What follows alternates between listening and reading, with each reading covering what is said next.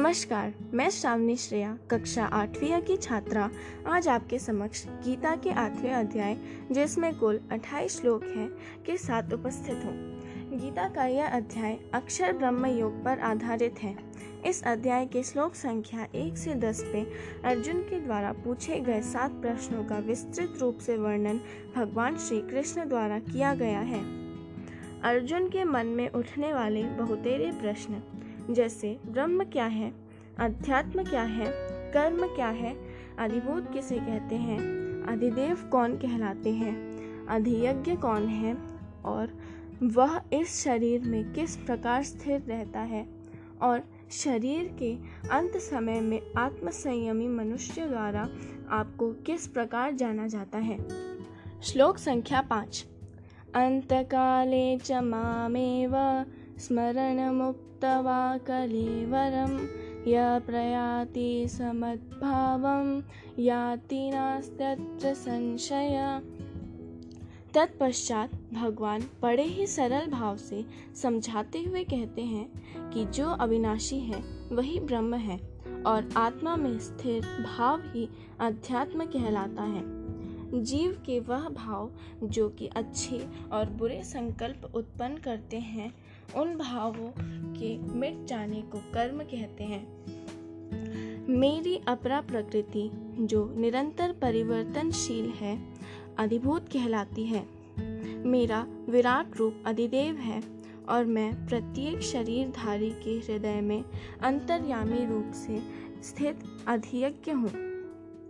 जो मनुष्य जीवन के अंत समय में मेरा स्मरण करते हुए शारीरिक बंधन से मुक्त होता है, वह मुझको प्राप्त कर लेता है। श्लोक संख्या 11 से लेकर 22 में संन्यास योग और भक्ति योग के माध्यम से परमात्मा की प्राप्ति का मार्ग बताया गया है। श्लोक संख्या 14 अनन्य चेता संततयो मा स्मरति नित्यश तत्स्याः सुलभः पार्थ नित्ययुक्तस्य योगिनी। भगवान श्री कृष्ण कहते हैं, जो मनुष्य शरीर के सभी द्वारों को वश में करके तथा मन को स्थिर रखते हुए ओंकार का उच्चारण करते हुए शरीर का त्याग करता है, वह परम धाम को प्राप्त करता है। इसके साथ ही जो मनुष्य केवल मेरा चिंतन और भी भक्ति करता है तो भी मैं उसको सहज रूप से प्राप्त हो जाता हूँ और वह भी परम धाम को प्राप्त होता है।